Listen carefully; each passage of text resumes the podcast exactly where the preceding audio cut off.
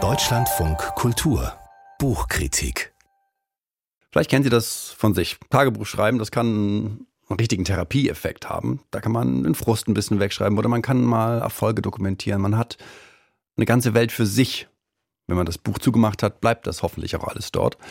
Und die junge Nada, die ist so ein Mensch, die durch ihr Tagebuch einen ungestörten Rückzugsort hat. Das ist die Protagonistin im Debütroman der österreichischen Autorin Nada Scheck. Eine Blume ohne Wurzeln heißt das Buch. Lara Sielmann hat es gelesen. Schönen guten Morgen. Guten Morgen. Ist Nada diese Blume ohne Wurzeln?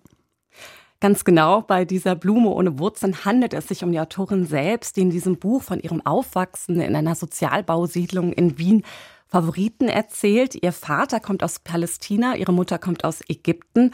Insgesamt haben sie wiederum fünf Kinder, die sie muslimisch konservativ aufziehen.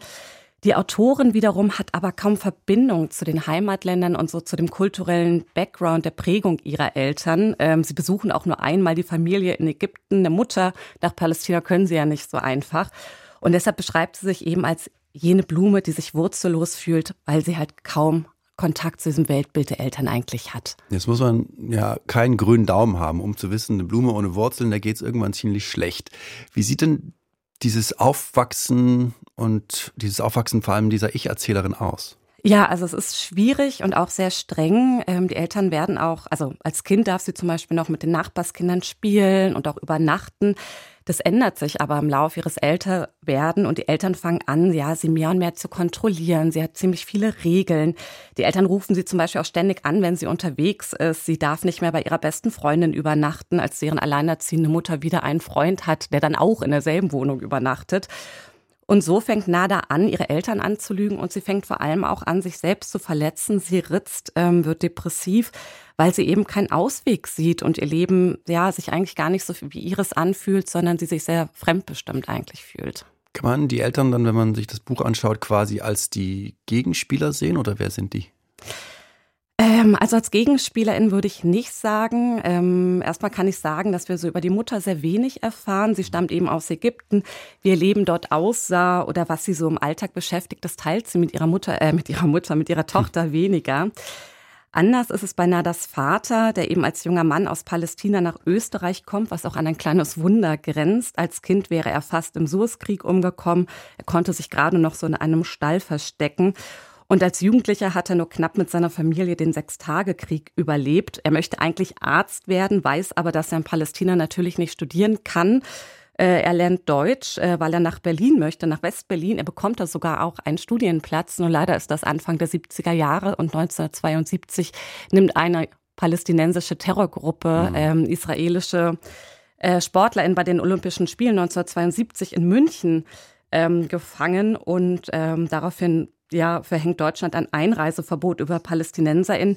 Der Vater schafft es dann aber über Umwege nach Österreich, darf dort aber nicht studieren und wird dann Krankenpfleger. Eine Geschichte, die Nadacek auch erst im Erwachsenenalter erfährt. Also auch der Vater ist sehr bedeckt. Generell sind die Eltern sehr bedeckt, während die Kinder noch zu Hause leben und zum Aufwachsen sind, was sie selbst betrifft. Das ändert sich, als Nadacek eben älter wird. Ähm, sie heiratet dann auch und quasi äh, eine Gleichberechtigte wird und die Eltern öffnen sich ein bisschen.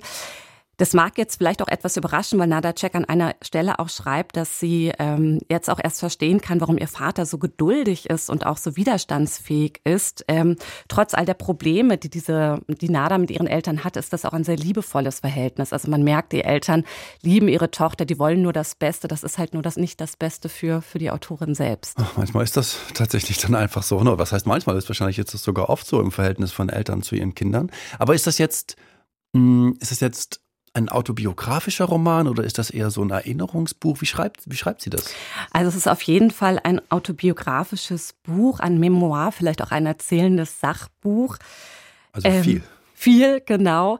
Vorweg kann ich gleich sagen, es ist kein Vorwurf oder eine Abrechnung mit den Eltern, was man jetzt vielleicht erwarten könnte. Es ist vielmehr eine Ich-Erzählung, eine ja, Coming-of-Age-Geschichte, die recht chronologisch ihr Leben erzählt, bis sie etwa Mitte 20 ist und auch eben verheiratet ist. Ähm, sie ist selber auch noch ganz jung, Jahrgang 96, Nadaschek. Und für mich waren eigentlich so das Spannende in dieser Geschichte so diese komplexen Fragen nach Identität und auch Traumata, Traumata, die vererbt werden. Also wenn man sich die Geschichte des Vaters anschaut und vielleicht auch sogar von der Mutter, von der wir leider ähm, wenig erfahren. Die Autorin spricht auch an einer Stelle davon, dass es vor allem eine Befreiung auch für sie war, dieses Buch zu schreiben und sich damit auch endlich mal auseinanderzusetzen.